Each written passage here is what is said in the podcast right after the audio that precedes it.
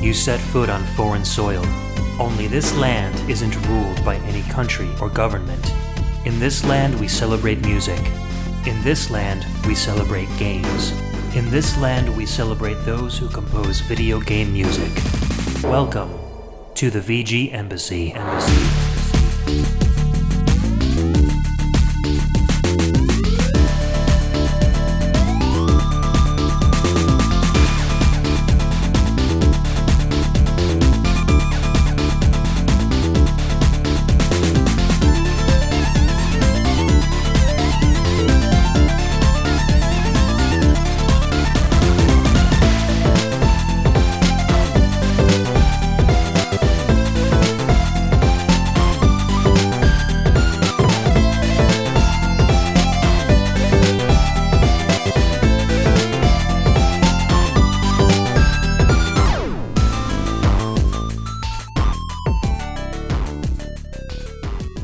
Hello, and welcome to another episode of the VG Embassy. This is a show centered around video game music and the amazing online community of fans and podcasters that enjoy it.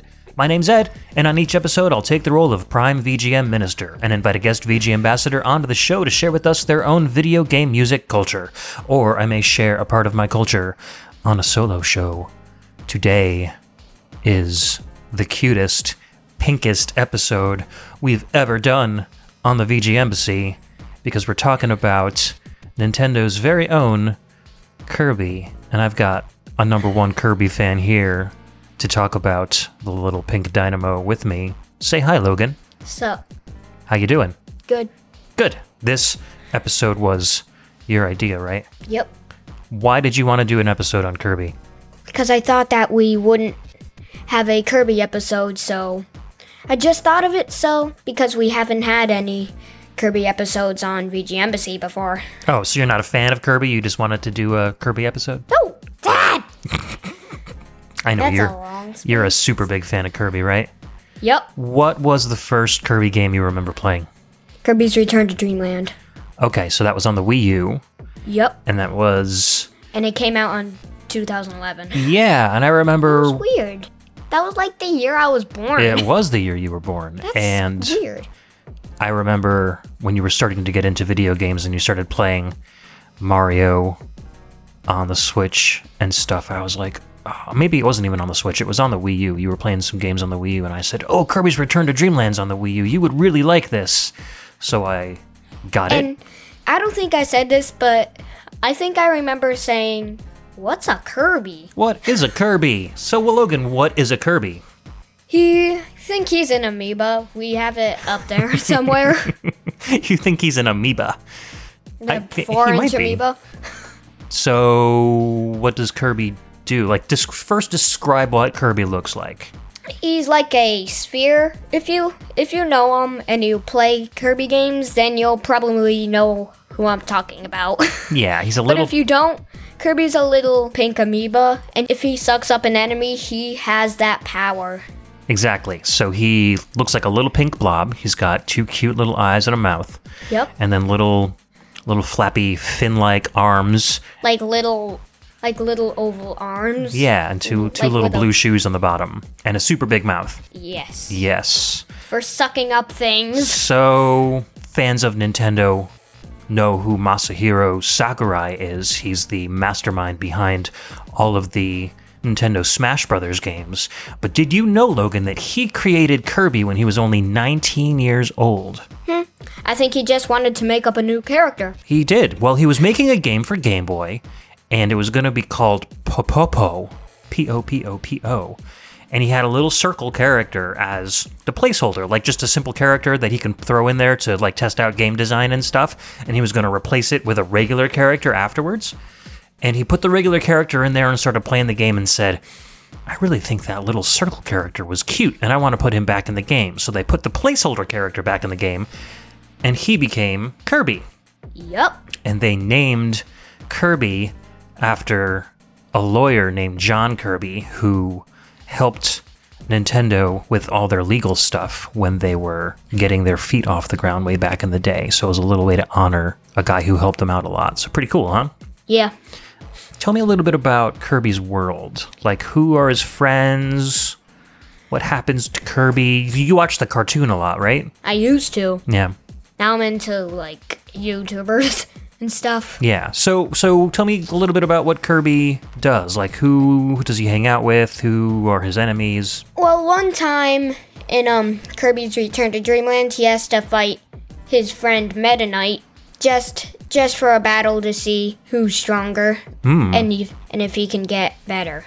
Meta Knight's like one of his frenemies. Sometimes he's friendly and sometimes he's not. Really depends. I think he started off as an enemy and then Yeah. later on in the series he started to become more friendly.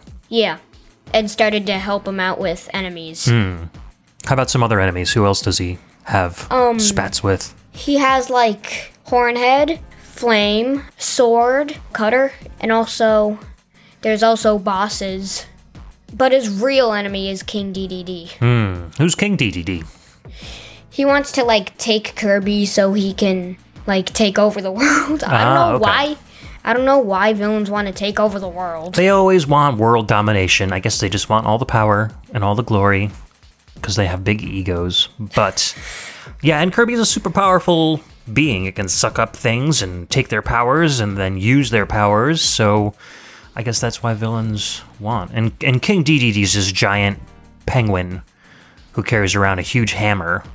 Yep. And in the But in Kirby Star Allies, there's like a little wand where you can choose something, but it's random, so but it always goes slower. And I always choose Meta Knight because he can fly because he has wings. yeah, Meta Knight's one of my favorite guys to use in Smash Yeah. Brothers too. He's a really powerful character. Yeah. Yeah. Especially the sword. Yep. All right. So before we start talking about any more of the games in particular, we have a pretty big show today. We are going to go through all of the Kirby main series games, starting with the very first one and ending on Super Kirby Clash, which just came out a couple days ago. Yeah, 2 days ago. Yeah, on the Switch, and we've been playing that a Yep. little bit, so we've got some of our opinions on that. So to start off, It's very fun. If you have a Nintendo Switch, download it right now. spoilers. We were going to talk about that at the end of the show, but I guess we'll talk about why it's so fun when we get to the end of the show. Yeah. Yeah? Okay. That That's sounds better. good. All right. So, what is our first song that we're going to play from today? Mount DDD. It came out on Kirby's Dream Land on the Game Boy in 1992. And it's composed by Jun Ishikawa. All right. We'll be right back. Let's get in.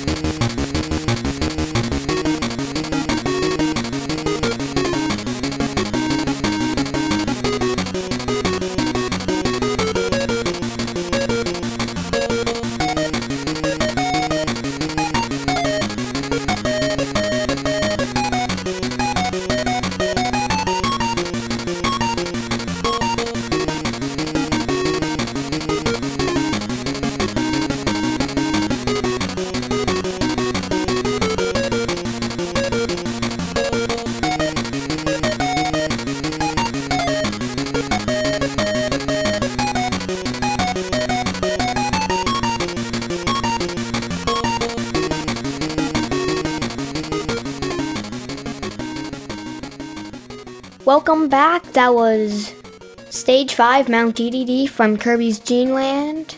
It came out on the Game Boy 1992. and that was composed by June Ishikawa. So, so the how we're doing this podcast today is uh, we're going to take little breaks while we listen to the music and uh, And play the game. and play the games because Logan's not totally familiar with all of them, and I feel like it would be easy to get a good raw reaction immediately after playing the game rather than playing them all up front and then trying to keep them all straight when we record a podcast afterwards. So we just took a little break and we played some Kirby's Dreamland. But before that, your pick of Mount DDD is very interesting. Why did you pick this song? Well, because I I just like this the sound of this kind of chiptune track because it sounds very familiar from other games. Oh, like what other games? I don't remember the name. but it's got a very fast kind of a rockin' sound, right? Yep. Yeah, this almost feels like a boss track. I think this is the track that plays when you're on one of the last levels as you're going to fight DDD, who's the who's the final boss in this game. It's only on stage five. Yeah, I think there's only five stages on this game. So this track was composed by Jun Ishikawa, who we're going to mention a lot in this podcast because he's kind of like the the de facto main Kirby game composer. He came up with most of the melodies that we're going to be hearing and that are used throughout all the Kirby games. And I talked about him a lot actually way back on episode 3 when I did a solo show featuring the soundtrack from the Super Nintendo game Hyperzone. He wrote the soundtrack to that and uh, talked a lot about his career and stuff. So go back and hit that episode if you want to learn more about Jun Ishikawa and also hear an amazing SNES soundtrack from him. So we're going to hear a lot of his music, and a couple other composers will pop up here and there in this show as well. So, getting into Kirby's Dream Land, Kirby's first ever appearance in a video game. What did you think? We played like the first uh, we played the first stage and the first half of the second stage. What was Yep. your impression? It's pretty fun. It's like Kirby's Return to Dreamland. Yeah, except for some differences, right? What was different Yep. about it? There was different bosses, and it's like they're not like the same as in Kirby's Return to Dreamland. They're not the same bosses at all. What's the one big thing that's missing from this game? Well, since it's old, it's all pixely, but that's not really big. The really big thing is that the colors don't really match that well. Well, we were playing on a Super yeah. Game Boy, so it was uh, basically just making colors because the original Game Boy was was one color. It was just a green screen, so you got green, Yeah. dark green, and even darker green. So this yeah, this kind and of even black, yeah. So this made kind of green, a pinkish dark color. green, darkest green, and black. Yeah. So in this, all the all the enemies and Kirby were a pinkish color, and the background was blue, and then there was some yellow and green for the uh, the stage elements throughout. There's also some purple. Yeah, a little bit here and there, but but the big little orange. big major thing.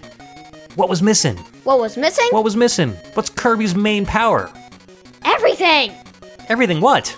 Beam, sword. His copy ability. Yes. Yes, he doesn't have that in the first game. Yeah, that's what makes it so dumb. But it was still fun, right? Yes. I mean, you can understand why people wanted more Kirby games after this one, right? Yeah. And Because it's cute. yeah, so all Kirby could really do is suck enemies up. He And could just- spit them back out. Yep. In a form of a star. Yep, and he can fly and Yep. swim. But that was about it. Not Yeah. too much going on. And it's a very, very easy game, so. And he doesn't even need air. Oh, when he's swimming, yeah, he doesn't Oh, run out yeah. of what he doesn't run out of air when he's swimming. But I don't think he No. ever does that in any of the games. Only lamos like Sonic lose air when they're underwater. lame and also Mario. Mario sometimes needs air. Yeah, you're right. Yeah. In the new um Mario game. yeah, yeah. I We think that should do that started soon. in Mario 64. So, you want to move on to our next game? Yup. What game do we have coming up next? Well, the track is Final Boss Nightmare from Kirby's Adventure, came out on the E NES on 1993, uh, composed by Hirokazu Ando, Jun Ishikawa, and Hiroaki Suga. So Jun Ishikawa remained the main composer, but he of was like every song except for the next one that we have to do. Yeah, just about. So uh, we're going to listen to Final Boss Nightmare from Kirby's Adventure on the E NES.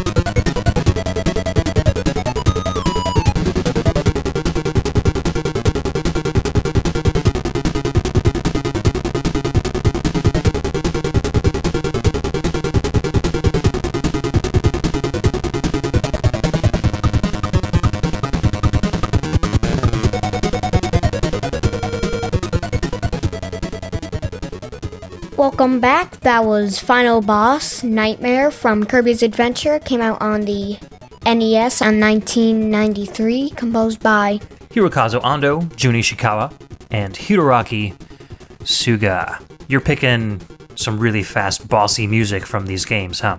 Yep. That's your favorite stuff? Yes. So Kirby's music is usually very sweet and cartoony, and you're picking some of the more like really gritty, bossy stuff. But I've got some picks coming up that are a little more cartoony and sweet sounding. Yep. What- What did you like about this track so much? I just like the fast beat in them. It sounds like a song that I listen to on a way to a long trip somewhere. Cool. This one has a little car. bit more melody than the first one that we listened to. Yep. And that melody is a little more Kirby sounding. Do do do do do do do do. Has some fun little rockin' beats Yep. there. I like this one a lot. And this whole soundtrack is good too. It, it incorporates a lot of the original melodies from the original Game Boy game and adds some extra percussion to it and really kind of ramps things up. And so, what did you think about this game? This game finally has Kirby's copy ability. One year later, they made a Kirby game, Kirby's Adventure, and Kirby finally has his copy ability, which makes it so much more fun than the first Kirby game that ever came out. Yeah, yeah, it did, It- and it it adds a lot more to the gameplay. It adds a lot more fun because Kirby's not just a little dude who sucks enemies up and spits them out. Now he's got swords and fire and electricity and all sorts of really cool stuff. spark. and spark, and they incorporate those abilities into the gameplay and the levels too. So Finally, Aqua.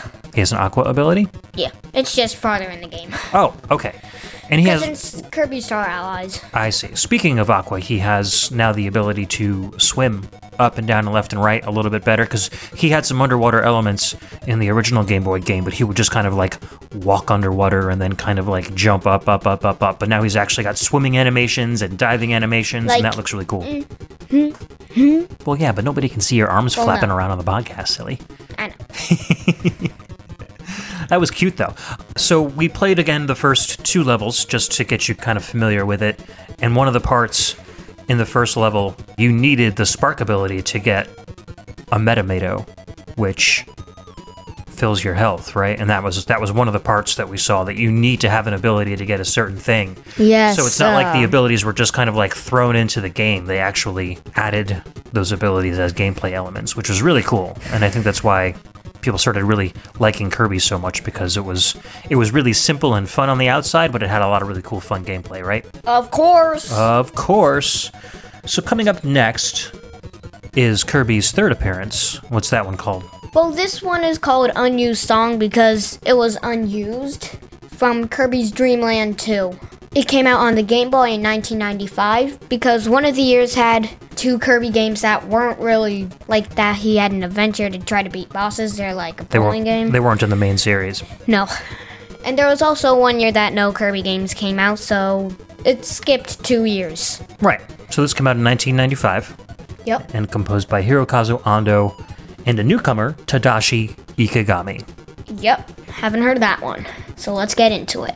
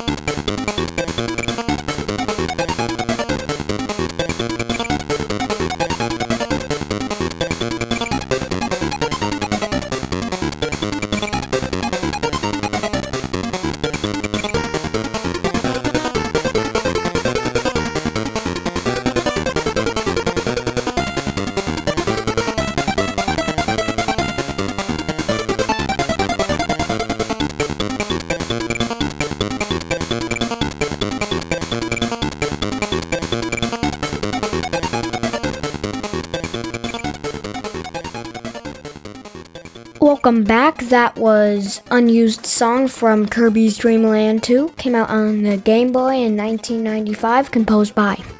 Hirokazu Ando and Tadashi Ikigami. So, unused song. This probably was going to be. What kind of song do you think this was going to be? I thought this was gonna be like one of the um boss level songs, so I don't really know if it was gonna be used. It definitely sounds like a boss song. I don't Yep. think you'd be listening Like to the song during- real final boss. Maybe something like that, or a boss that got cut from the final release of the game. or Yeah, something. because it's pretty because- fast and intense. yeah, it might they might use that boss, but then a really good Kirby player, he tried to play it and he and he said it was too hard. Whoa, I think. I don't know. So I so I guess they just made it an unused song. yeah. So what did you think about Kirby's Dream Land 2?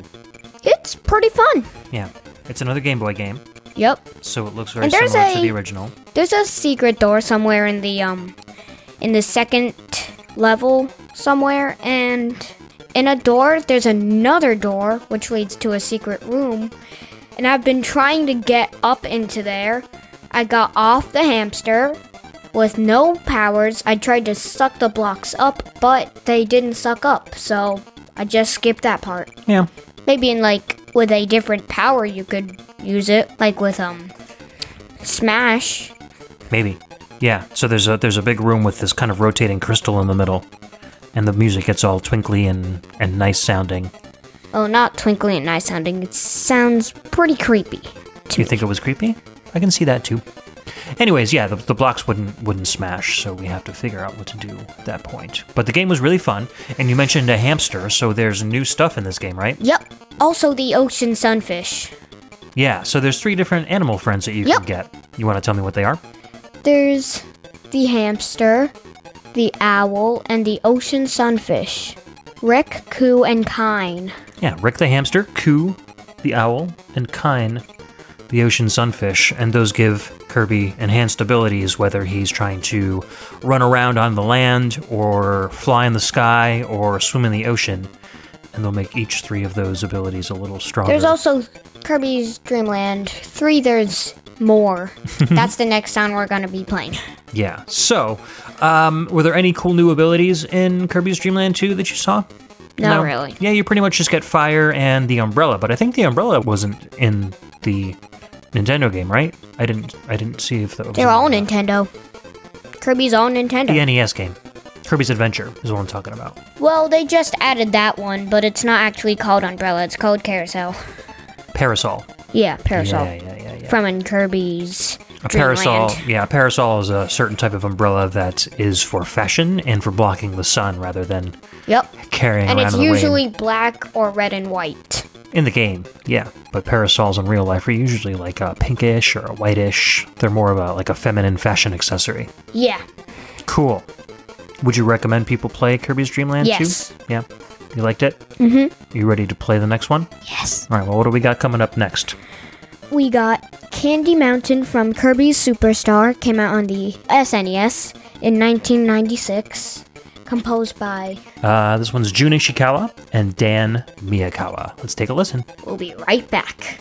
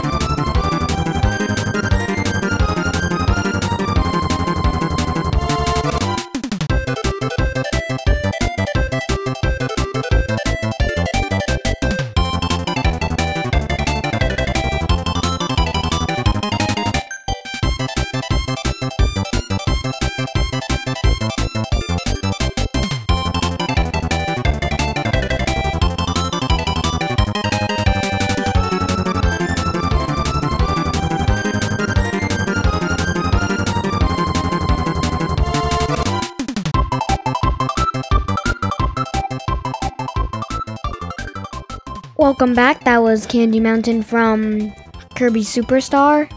Came out on the NES on 1996, SNES E on 1996. Keep getting them confused because it's E NES, SNES. Yeah. And that was composed by Jun Ishikawa and Dan Miyakawa. This is more like what the early levels of Kirby music sound like, right? Very bubbly, very happy, Yep. very fast and frenetic. What did you like about this song? It just sounds nice. And like calm, fun music. Not like boss music where it's like angry. No. This is just like strolling through a world. Yeah, because there are really no things that are like that right now in that game. Uh, yeah, I don't know if there's too many really crazy, evil sounding boss music in Kirby Superstar. I do know that there are a lot of different games you can play though, and a lot of them are really fun, and a lot of them are really hard too. Mm-hmm. So you were you were struggling on one of the games. Which one was that? Gourmet race. Yeah, King DDD's Gourmet Race. Yep. Basically, it's just the, called gourmet race. yeah, the object of the game is you have to speed run a level and collect as much food as you possibly can Yep. and you're racing against King DDD, and DDD's really, really, really good even on the first level. Yeah. So you have to like memorize everything. Isn't he supposed to be very slow since he's very fat? I know, but I guess he's not. a fat penguin. He's a fat penguin that can run really, really fast. That's real weird. But this game has a lot of different games in it, right? Yeah. What, what, what were some of the games that you played? Megaton punch. What's that one about? It's like a game where you try to punch the planet apart so you could get different things to do in that. Because we don't really have all of them. There's two more things that we still don't have in there. Oh, well, when you start Kirby Superstar, yeah, there's two games that you need to unlock, and that's by beating two of the main games. So Megaton Punch is one of the like side games. It's just a series of uh, meters that go up, and you have to get three meters at the exact right time. And To then punch you- the whole planet. And you punch the what was it? Superstar Planet, Star Planet, Star Pop Pop Star, It's Star Star, Superstar, Kirby Superstar. it's Pop Star. Okay, so you punch Popstar as hard as you can, and you try to crack it in half, and you see how good your punch was compared to your enemy's punch. Yep. And uh, you can play one player or two player, so that's pretty cool. Yep. There's another one called Samurai Kirby, where you do a duel, and as soon as an exclamation point appears on the screen, you have to press a button as fast as you can, Yeah. and the faster like one even wins. like if it takes like zero seconds for you to like zero milliseconds to press it, like right like right before it it shows up, press it, and then you would beat them. Yeah, exactly. because they don't press it in one in one millisecond. That's just impossible to program. Yeah, the computer would be way too hard to beat if it was that fast. And then there are a Yep. couple of other games like The Great Cave Offensive and Spring Breeze, and what's the other one? Dynablade? Yep. And those games. Dynablade, Are more like the traditional Dynablade Kirby and games. Spring Greens are the two main Spring, games. Spring Breeze. Yep. And they involve Kirby copying powers, and you have some other new abilities in this game, right? What are they? Fighter, Rock. Rock's new, Rock's new. and I don't remember the other one. Yeah, but then you also have what's the other regular ability that you have? The other regular ability? You can have what? Well, there's another super ability called Crash. It was in Kirby's Adventure and um, Kirby's Dream Land 2, but not in Kirby's Dream Land. Yeah. But now you can also have helpers, right? Yep. So you can take a power and make an enemy out of it and have him follow you around. Yep. And help you. and he'll help you. And he has his own energy bar. And then well, it's a plus- frenemy. Yeah, frenemy. Plus, you can get your own power too, so you can be Sword Kirby, and you can have a sword fighter or somebody else following you around. Or Sir Kebble. yeah, whoever you want. Yep. So it gives you double the advantage, and the helpers seem to be pretty smart too. They know how to avoid damage, and they know when to attack the enemies. So we're having some Yep. fun with that. And then the Great Cave Offensive is kind of almost like a adventure game, almost like Super Metroid style, where you have to wander this gigantic cave system, collecting as many treasures as you can, and beat the game. Finding as close to the 60 treasures that are hidden around the cave, and they all have a dollar amount. And the greater your gold amount, the better the ending you get. And I think if you get a good enough amount of gold, then you unlock one of the hidden games in the game. So, really fun game, really good music. What'd you think about the graphics? It's pretty smooth, but not as smooth as like Super Kirby Clash. Oh, well, right, because that's a Switch game, so that's going Yeah. to have smoothy, smooth polygons. And this is going to be a little more pixelated because it's on the Super Nintendo, right? Yep. Exactly. The more pixely it is, the more round you get. the higher the resolution, yeah. Yeah. You're right. So, would you want to play this game some more? Really? Yeah, okay. I do have the actual cartridge for this game, so we can play it on a real Super Nintendo. Amazing, right?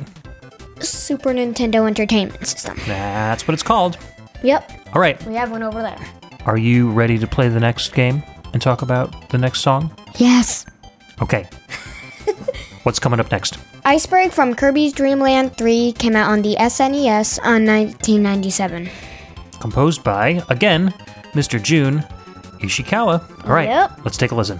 We'll be right back.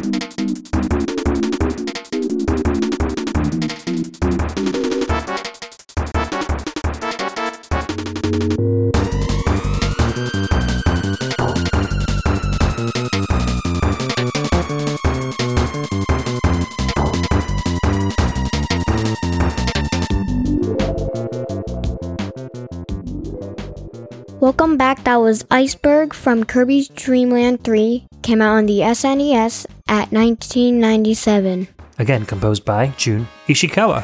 Why'd you choose this track? You chose it. Why did I choose this track? I don't know. So that was a really groovy little tune. It plays on the map during the iceberg levels. And I don't know, I just like the, the really funky bass line and the, the nice little horn stabs. Bump, bump, bump, bump, bump, bump, bump, bump. What'd you think of it? I just like it. It's pretty cool. Yeah, it's not much like uh, some of the other Kirby songs, so I felt like it would be cool. Nope. it's literally cool. No, because Oh, it's iceberg. Oh, Yep. I get it. Nice one. so you played this game a little. I don't think I've ever played this game before. So we both kind of both experienced it for the first time together. And uh, what did you think? Um, it's pretty fun. Yeah. I highly recommend you should play it. Now what's what's a little bit different about this game? Like how does it look? It's more smooth than the other games that we played. Yeah, the art style is a little bit like a kid's storybook or something, right? It, it's like watercolor artwork. It's not watercolor. No, Doesn't look like it. like maybe like colored pencils. No. What does it, It look looks- like to you? It looks just like colored stamps. Okay, like a like a stampy, but it looks like kind of like inky, right? It doesn't look like yeah. video game graphics. No. Yeah, it looks like something you might see in a book. Yep. And any any new ways to play in this one? There's more um things to copy. More powers you can get. Yep. And what about who's that gooey guy? Gooby? What's his name? It's gooey. Gooey. What does he do? He doesn't suck, he licks. Like he sticks his tongue out and it's really far so um so he can take in enemies, but he can't copy so he has to spit them out. I see. But if he but if he does swallow a um copyable enemy, it just doesn't do anything. He's already a copyable enemy. gotcha. So how did you know his But- name when he appeared? Is he in other games? In um Super Kirby Clash, it's gooey. And the sticker. Oh, so you recognized him from the stickers you can earn in Super Kirby Clash. yep. I see. But we'll talk about that later. Yeah, I- so I, I, I guess now you know where he came from. Yep. I already knew where it came from. Oh, pretty cool. So other than that, there's not too much. the land of goo. we came from the land of goo. Interesting. so uh, other than that, there's not too much that we noticed that was new in Kirby's Dream Land 3. It just felt like another episode in Kirby's adventure series with some cool new artwork. You get some new friends, right? We were we were using Rick the hamster, but there are some other animals that you can befriend along the way. Um, Nago, the cat, he's twice the size of Kirby, and he can also roll up into a ball and roll him around. Cool. And Pitch, the bird, he's the smallest of Kirby's animal friends. He can do powerful attacks. When he has a copy ability, he can fly too, but he's not the strongest against winds. And Choo Choo, the octopus, he can cling to the ceiling, also weights Kirby down when he attempts to fly. So there's just three more. Yeah, so you have Rick, Ku, and Kine from the original Kirby's Dream Land 2. Yep. And then you get three new Nago, Pitch, and Choo Choo from Kirby's Dream Land 3. So that's pretty cool. Yep. a whole bunch of different friends now, and then you have two two different types of each. So if you want to do some flying, you can either choose Ku, who's Or really strong Pitch. against strong winds but can't do any copying, or you can choose Pitch, who can do copying and have attack abilities but isn't good against strong winds. So that's pretty neat. Yep. Okay, I think we're ready to move on to the next one. Which is Neostar from Kirby 64 on the Nintendo 64, which is obvious, it's 64.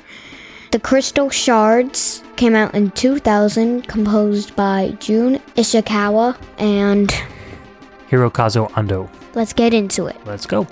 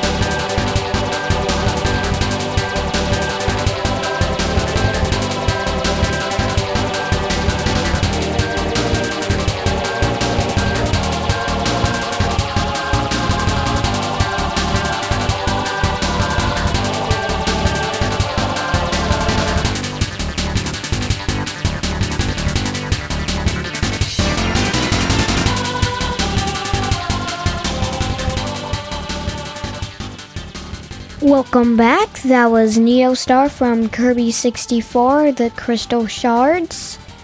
It came out on the Nintendo 64 in 2000, composed by Jun Ishikawa and Hirokazu Ando. correct. Correct. What'd you think of this song? Best song ever. Best song ever. It's a really good song, isn't it? Yeah. I really like the um, the bass dun dun dun dun dun dun dun, and it's got the little choruses over the top. It's very like energetic, but it doesn't feel so crazy and foreboding. It's like positive and energetic, right? Yeah. Yeah. Anything else you liked in particular about it? I just like the um where it goes like doo doo doo doo doo. That part. The melody part? yep. Yeah, it's really good. It feels like the melody is very kind of wistful and dreamy. But the bass is going like Yeah, it's going pretty intensive. yeah. It's pretty cool. This game is pretty neat. So, what's different about this game from the other games you've played so far? Well, Kirby's in 3D. He's in 3D. Finally. He's an actual ball this time, not just a circle.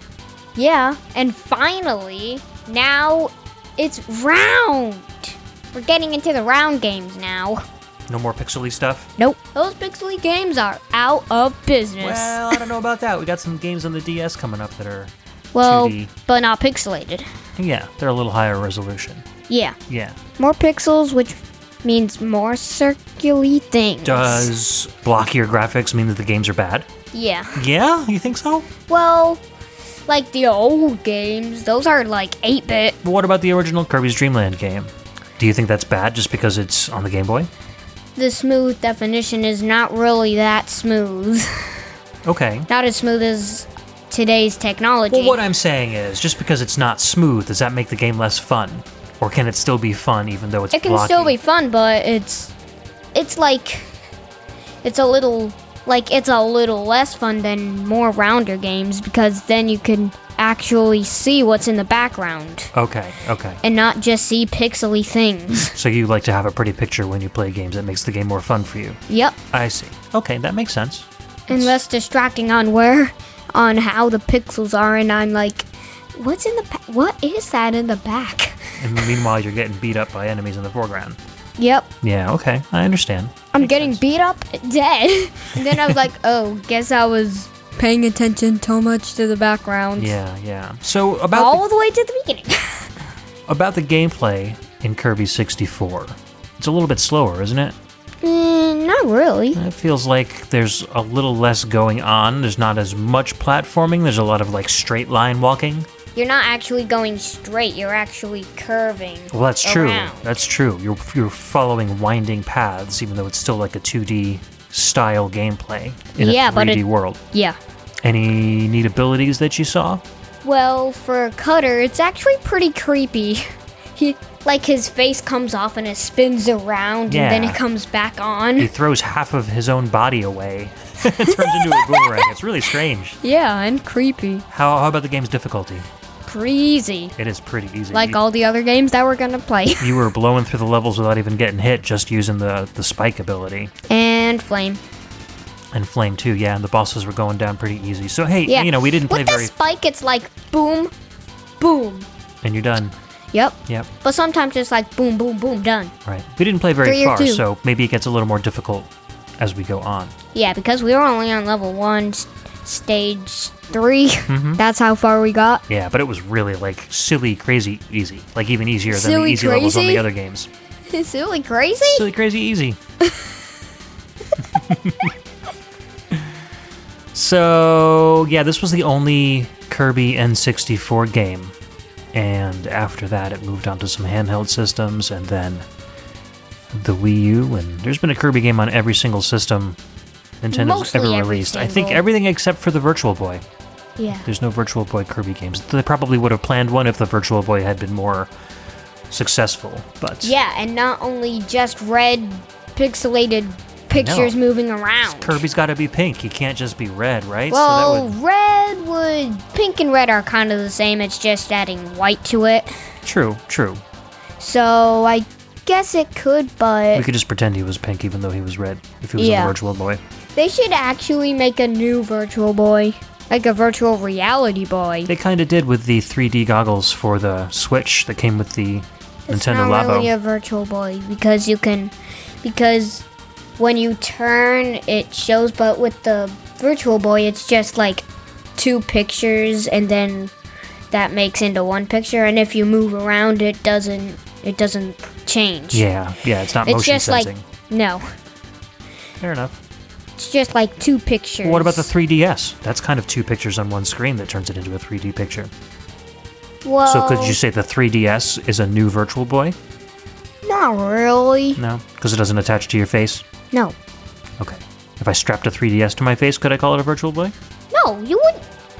You would have to have special goggles for 3DS Virtual Boys. Fair enough. Okay. Well, you hear that, Nintendo? Make a new Virtual Boy for one eight-year-old kid. That's probably the only one who wants one. I just want to see what it looks like. All right, let's move on to our next game. What have we got coming up? Area 3 Cabbage Cabin from Kirby and the Amazing Mirror came out on the Game Boy Advance in 2004, composed by Let's see. New composers Atsuyoshi Isimura and Hironobu Inagaki.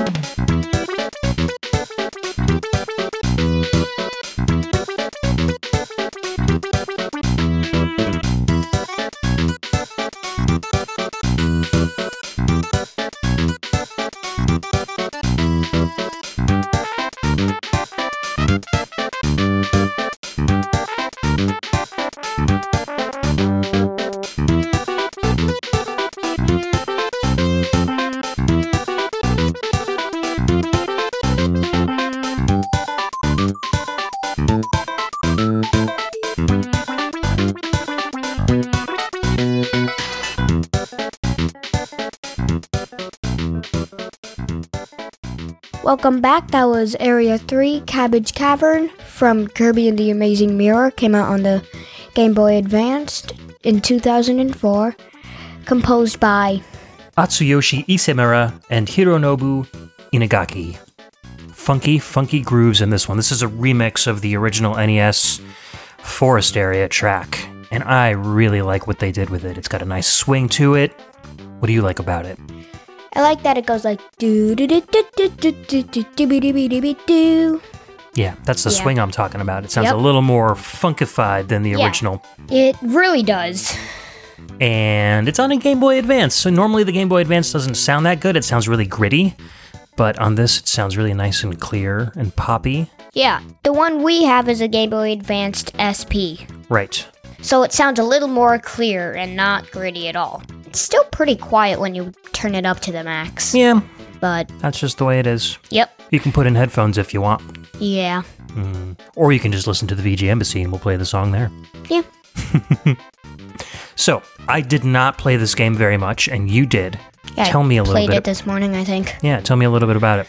Well, first it's like a story, and then when you go into one of the mirrors, It shows a little story of like normal Meta Knight trying to help the amazing mirror, but then Shadow Meta Knight comes in and drops him out. And then he shatters the uh, amazing mirror. So that's just the beginning. Hmm, and what happens to Kirby when the amazing mirror shatters? Doesn't he get split into four different Kirbys? Yeah. Four different colored Kirby's red, yellow, and green. And the regular pink, right? Yep.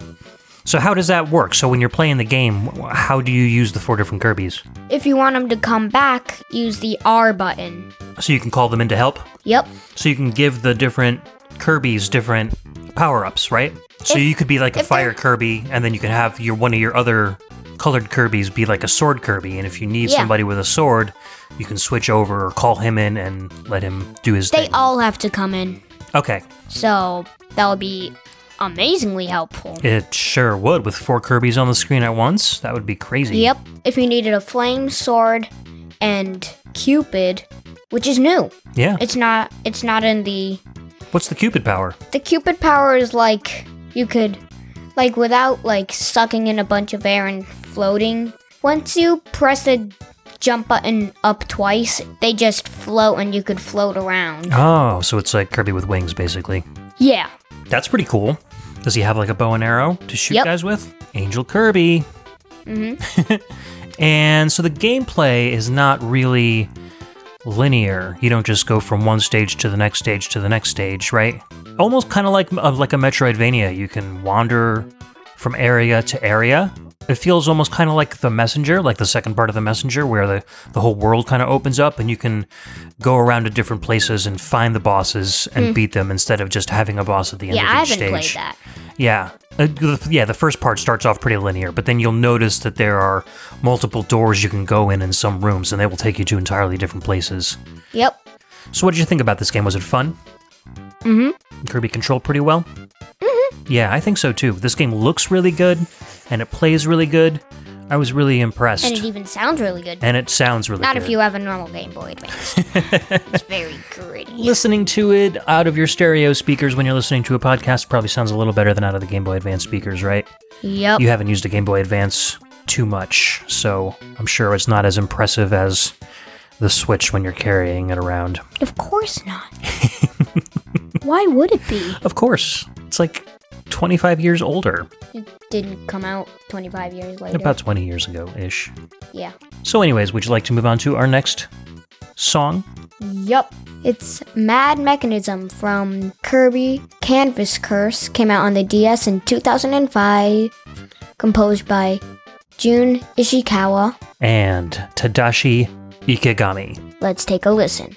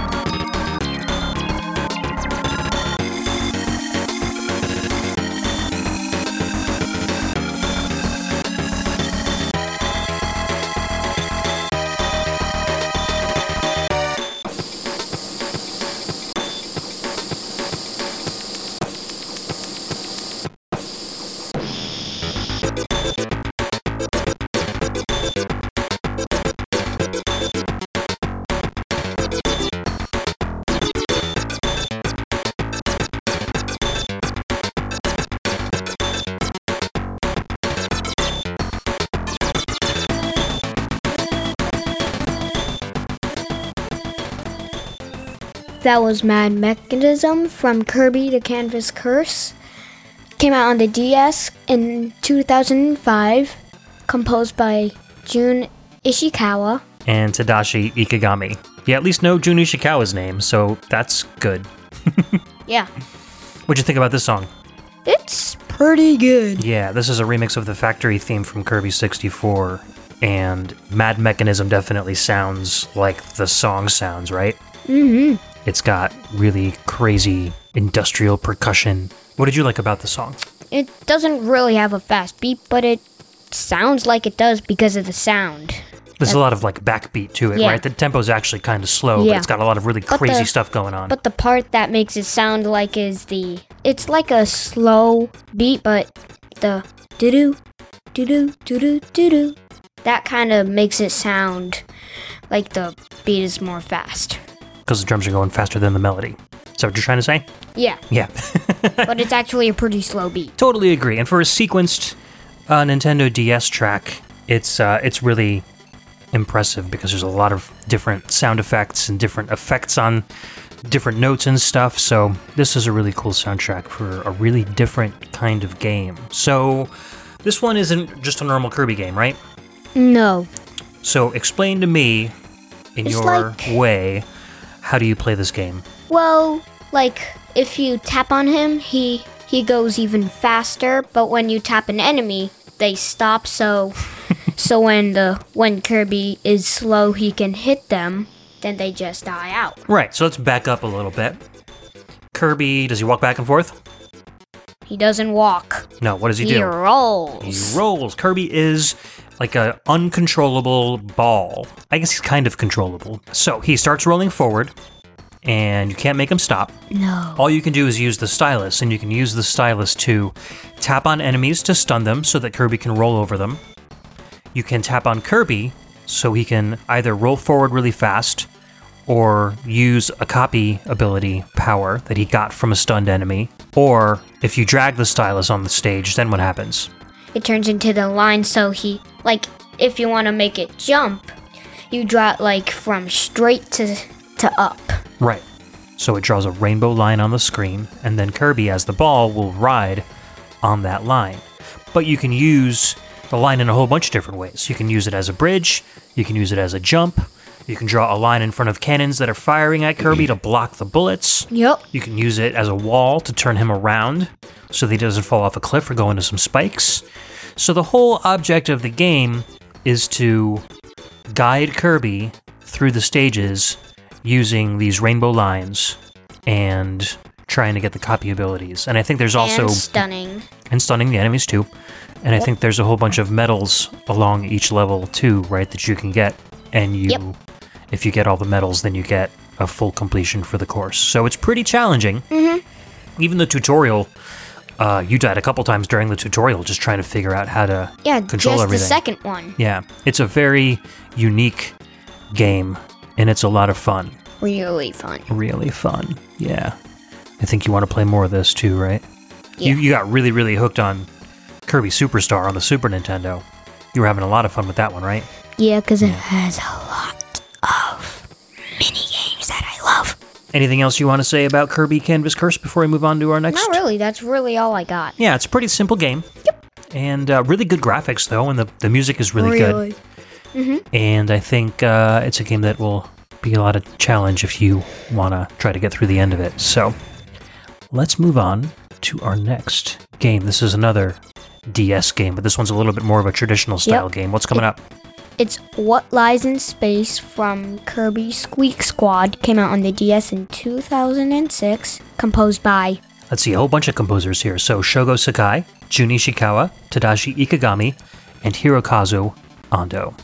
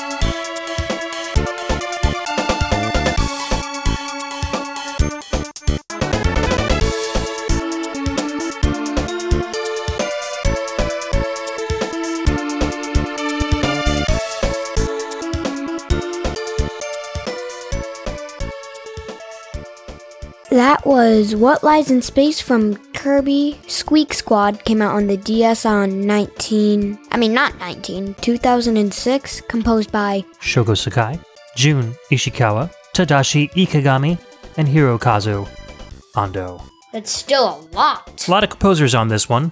Yeah, maybe they wanted to do different parts. Yeah, there's a lot of music in this game. Yeah. And I love this song. I think this is my favorite in the show so far. I love that bass line. It's so cool. It sounds so good. There's a couple different parts in this song. That B section, the part where the song changes up a little bit, is my favorite part. What did you like about it? The part where it goes. Doo doo doo doo. That part. Oh, the synths? Mm-hmm. Yeah, that's kind of part of the, the B section too. Really good tune. There's also a C section. yes, yeah, actually, there's there is three parts to this song, Yeah. and then it loops. But uh, this is a really good soundtrack. It's got a ton of all star composers. I think this is the first Kirby game that Shogo Sakai worked on. He's one of my favorite composers. Actually, he was in the last episode of my favorite composers, and I played a song from, I think, Kirby and the Rainbow Curse. We've got another one of those tracks coming up later on in the show. And Jun Ishikawa wrote all of the original tunes for Kirby, and he's here doing some composing as well. And then Tadashi Ikigami came in a little later on, and Hirokazu Ando came in on the second game. So, really, all star cast of Kirby composers, along with relative newcomer Shogo Sakai, to round out the whole thing. And I think Shogo Sakai really excels in instrumentation choice, and I think he probably worked a lot in helping make these songs sound very rich and vibrant. So, what did you think about this game, sir? It's really fun. Like, if you haven't already played this, there's another one called Here Come the Squeaks, and that's when you steal the big treasure chest and not just the red and gold one. There's a black one with gold and a red gem. So you're trying to steal treasure chests in this game? You get that one and then you fight one of the squeaks. Hmm. But the real main part of the game is to try and get Kirby's cake back. He goes on this whole adventure just to get a cake? Yeah. Wow. Because he really wanted it. I guess it must be a really tasty cake. Yeah. So who? So strawberry shortcake. well, pff, obviously, then it's definitely worth getting back. Strawberry shortcakes are delicious. Yeah. So who- Especially for Kirby. So who are the squeaks? I thought the squeaks were friendly guys. Nope. They're bad guys? Yep. So are they like the bosses in the game? Well, yeah, but there's also King DDD. I see. So are the squeaks working for King DDD? No. Oh, They're both bad guys, but they don't work for each other. two different bad guy factions versus Kirby. Who's gonna win? Kirby. Psh, of course. Does Kirby ever lose? No. I mean, he might he might run out of lives, but then you could press continue, and then you could keep on going. Yeah, yeah. So any any new things in this game aside from the squeaks? Any new elements of gameplay? Well, the chests. Well, he's got treasure chests. I mean, there No, were treasure like, chests in you- Superstar. You have to suck them up. You suck up the chest, so yeah, that's new. and then they go into your inventory. oh, well, that's pretty new. So when you finish the game, they you get to open them up. You- When you finish the level, Mm-hmm. I see, I see. So that's cool. It uses the DS bottom screen as an inventory. So basically, like the in- so the bottom screen is Kirby's belly. But there might be a bubble in there. Well, then he's got gas. No. it's the inventory. He Well- sucks them up. But where does it go? It goes in his belly, and then the bottom screen is the inventory screen, but it's also his belly screen. No. That's what it looks like to me, anyway. It's not. Okay. There's blue and there's stars and everywhere. oh, so maybe Kirby sucks things into an alternate dimension. No, of course not. So, well, so what is it? He's already a defender of the earth from a different dimension. Fair enough. So I guess it just goes to a mystery spot. Yes, that's what. I don't even know. That's what you've been trying to say. Yes. Let's go on to the next one. Wait, hold on. So I wanted to talk a little bit about this inventory thing. So I saw some YouTube video of the game, and it looks like when Kirby sucks things up and goes into his inventory, that you can like use the stylus and like combine things. And oh, okay, so that's pretty cool. I just used my finger. Yeah, well, that's fine. Finger stylus, they both have the same thing to touch with. Gotcha. So the so the new element of gameplay here is that you have kind of almost like a like a adventure game kind of inventory management. Yup. with items that you can use to get through the levels, I guess. Yep. Make you more powerful Yep. to unblock things and stuff. Yep. Very cool. This game looks really And you good. could also, like, if you have, like, a chicken in a bubble and a cherry in a bubble, you could fuse them together to make a metamato. And then you might have a bubble metamato and a, another bubble metamato that you fused. I don't know what that makes. wow, cool. Might make a completely different double metamato. So it's like Kirby crafting. yep, That's very in the neat. bottom. I did not know that you could make a metamato with a chicken and a cherry. If you fuse any two um foods that that are like health, you can make anything. You could make you can always make metamatos. Oh, I see. Okay. So you're basically just taking two power ups and making a better power up. Mm-hmm. Understandable. All right, well, Kirby's Squeak Squad looks really good. It animates really well. There's lots of vibrant color. This is a really quality made game, and I didn't Yeah. hear much about it when it came out. And uh, I think a lot of people passed it by, but it's definitely worth a play. Yeah, but it's still a little pix- pixie. Eh, people like pixels sometimes. Old folks like me that grew up with pixels, we don't mind the pixels so much. We kind of I like the do. pixels. I know you like high resolution stuff. Yeah. But that's fine. Really? But you like chiptune music. Yeah. Okay, so like old music and new graphics. Yep. That works. Mhm. All right, let's move on to our next one. What do we got coming up, dude? Dusk Dunes Frigid Fords Off Roader from Kirby's Epic Yarn came out on the Wii and the 3DS on 2010, composed by. Composed by Tomoya Tomita. And I think, yeah, it's Dusk Dunes, Frigid Fjords, and Off-Roader. This is the the three areas that this song plays. Yep. All right, let's take a listen. We'll be right back.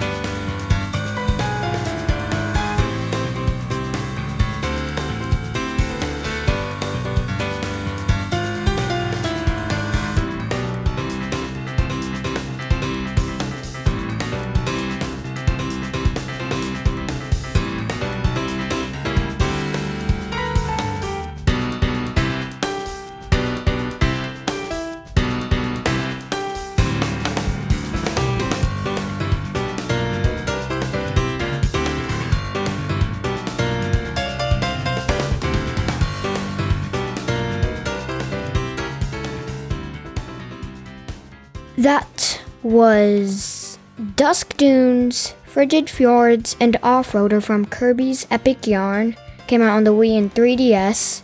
And on a 3DS, it's um Kirby's Extra Epic Yarn. Came out in 2010, composed by Tomoya Tomita, lead composer of the company Good Feel, which also made Yoshi's Woolly World one of your other favorite games. Yep. Yup. We already did that one. Make sure you listen to it. We did that one? yeah. When we were on vacation? Oh, yeah, you played a couple of songs from that when we did the Washington, D.C. trip. I Yeah. remember that now. I think that was on Pixelated Audio. Yeah. Yeah, So go down to Pixelated Audio and don't forget to listen to that one. It's Exactly. pretty fun. I'm also on it. you are. yeah. Because it's Yoshi! Who doesn't like Yoshi? I mean, a lot of people. Weirdos don't like Yoshi. Everybody Yeah. likes Yoshi. So, what did you think of this song? Pretty good. I chose it.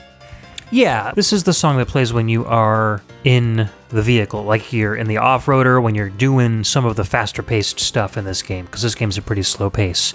Yep. And the song is just drums and piano, so it's pretty rich sound for just having two instruments in it. I like that it has a lot of get up and go, and I like that the beat is nice and fast. This whole soundtrack is very uh, acoustic, so usually Kirby games have lots of synthesizers and like bubbly, happy sounds. This entire soundtrack is orchestral and just like piano and drums, maybe some acoustic guitar. It's very light and fluffy feeling, right? yep. Yeah. So, here's a game. Describe this game in three words for me. Fun yarn. Kirby. Fun yarn Kirby. Okay, that works for me. A fun Kirby yarn. A fun Kirby yarn. So, Thing. so describe this game a little bit. How is it different from the normal Kirby games? Well, he's yarn. He's made of yarn. Yeah. What else? He doesn't have the sucking ability. Right. Because if he does, the arrow will go right through him. It shows that right in Because the it's just intro. a circle. Yeah, it's just a hollow circle made of yarn, Yep. and the whole world is made of yarn and arts and crafts and stuff. Yeah.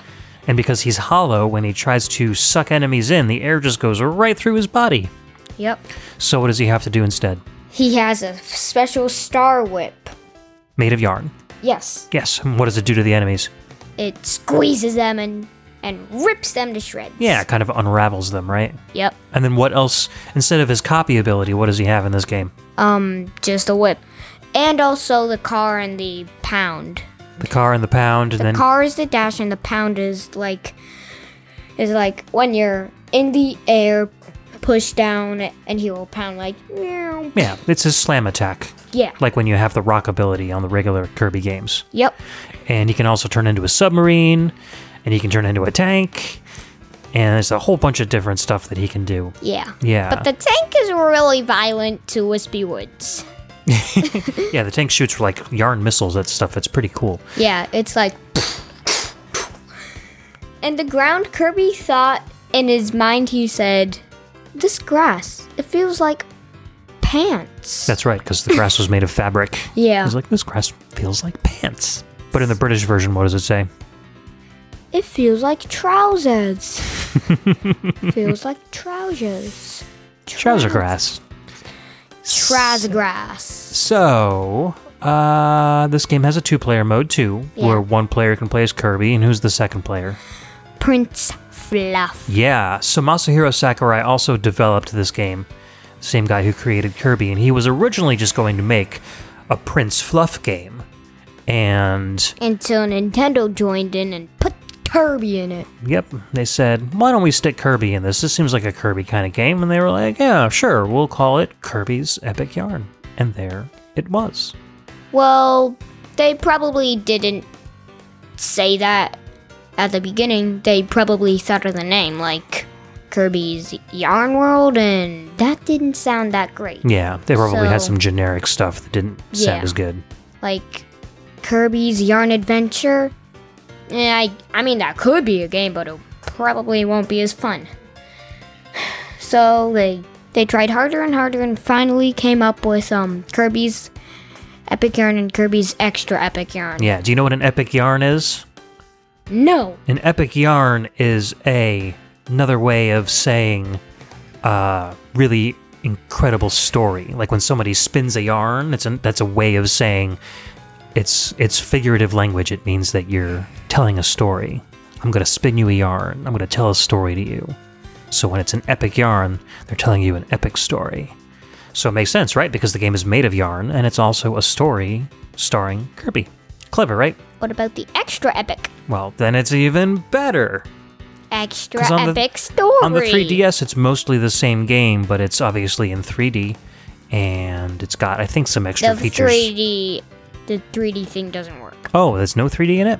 That's right. They made a couple games towards the end of the th- of the 3DS's life that didn't use the 3D feature because they used it for extra power to make better games out of it. Yeah.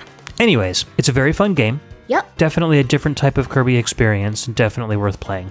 Yep. Right. All right, So we were talking about generic names before. Speaking of which, what's our next game? Well, the music is Cave Area from Kirby's Return to Dreamland. Came out on the Wii U in 2011. This one's composed by Hirokazu Ando and Jun Iki Ishikawa. there we go. All right, we'll be right back.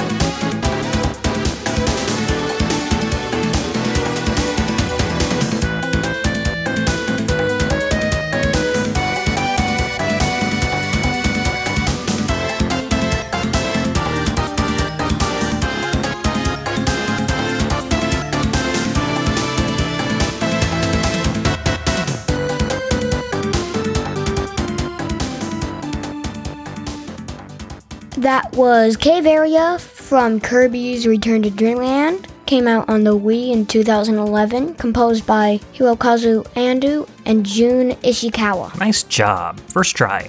What'd you think of this track? Pretty good. Yeah. And this was your pick. Yep, super energetic, very rich synths, a nice steady beat. I was looking at some YouTube comments underneath a uh, video of this song, and a whole bunch of people were saying, Oh, wait, this reminds me of Sonic 2. Oh, wait, no, this reminds me of Bonk. No, this reminds me of Mega Man Network Transmission. I think it's got that kind of quality to it where it just sounds like a lot of different modern video game music. Kind of a, not- I'm not going to say generic, but just a very traditional style video game track. And it's fun. It's got a nice little build up, and then it gets a little bit sweeter towards the middle, right before the loop. Yup. I enjoy it a lot and very nice groove. This whole soundtrack is very good. Of course, Jun Ishikawa and Hirokazu Ando have worked on most of the Kirby games, and they are veterans of the series at this point. They've been working on Kirby for over a decade, so this was a fun Wii game. I think this was the first real widescreen, quote unquote, modern style Kirby game. You were playing this a bunch last night. What did you think of it? It was really good. We well, when you guys were saying to turn it off, I was playing a game called Scope Shot. And that's in the Kirby's game? Yeah, What's that all about? it's like a mini game when you go into um Malagar's ship and you go down the ladder. It brings you to a thing where you can play three different games, but you have to unlock the third one. But the ones that are already open are Scope Shot and Ninja Dojo. Oh, so Ninja Dojo is that similar to the one that's on Kirby Superstar? I haven't played it yet, Oh, okay. so I don't know. Okay. But what's Scope Shot like? It's like you're um using a rocket um launcher. And on the third one it's really hard. And if you're a really good aimer with the Wii remote, you have to like point to where you want to shoot. Okay. Is it one of have those games where like something's in the distance and you have to time it so that it hits at the right point while they're moving across the screen? Well, it's kind of like a robot and you have a time limit so you have to destroy them before the time is out. I see. And the third Okay. one it only gives you like 60 seconds Whoa. and it's a really hard one. Yeah, that must be rough. So if you're a master at it, tell us. You can probably tell us the secrets. I wonder if you can unlock the third game by beating the first two or if you have to do something in the real game. You have Speaking to complete the real game. You have to complete the real game. Yeah. So speaking of the real game, what is the deal with the real game? Is it just a straight up regular Kirby game? Is there anything new? Any new features they added to the Kirby game? Definitely a lot. Like what? There's finally Leaf and Needle. Well, there was Needle, but now he has a cap. And when you shake the Wii remote when it's sideways, it shoots the needles out. Very cool. Oh, that's funny because yeah, you started on the real late Kirby game, so you are familiar with all of his powers. So as you've been going through all of these old Kirby games, you've kind of been seeing all of them as they've been added and kind of building up towards the total number that, Yeah. that you're used to. That's funny. You could also choose what you want to be when you unlock the doors that go up. Yeah, so once you get far enough in the game, you can unlock some areas that have all the power ups in them, and you can choose which one you want to pick and then be on your way. Yeah. Makes it a little easier and a little more But fun. when you collect 80 stars, you could get the overpowered ones. Wow, And they have unlimited uses. you've been playing this game for a while, huh? Oh, Yeah, but I haven't got 80 stars yet. Okay. I've only got like 60. 60 something? Yeah. Well, maybe you'll get 80 eventually and you'll beat the game. Are there any friends? Are Rick and all of your other No. animal friends in this one? Nope. They only show the stones of them. Do you get helper friends like in Kirby Superstar? No. Nope. So it's pretty much just a solo Kirby traditional style adventure. Unless you want to play two, three, or four player. oh, there's a four player mode. Yeah, I think. That's neat. I wonder if you can do that in the mini games too. Yeah. Oh, that must be fun then. We'll have to play. We'll have to get mom, and you and me and mom can sit on the couch and we'll all play three player Kirby's Return to Dreamland. You know what they say teamwork makes the dream work, Yep. team land work makes the dreamland work. Teamland. Uh, I don't know. It's, Yeah. it's Kirby's Return to Dreamland, so I figured I'd try to make a bad dad joke. Sorry. I'll never do it again, I promise. You could do that, just not that bad. Fair enough. All right, do you want to move on to the next game? yeah. Next up is Mountains in an Angry Sky from Kirby's Triple Deluxe, came out on the 3DS in 2014, composed by Hirokazu Ando and Jun Ishikawa. We'll be right back.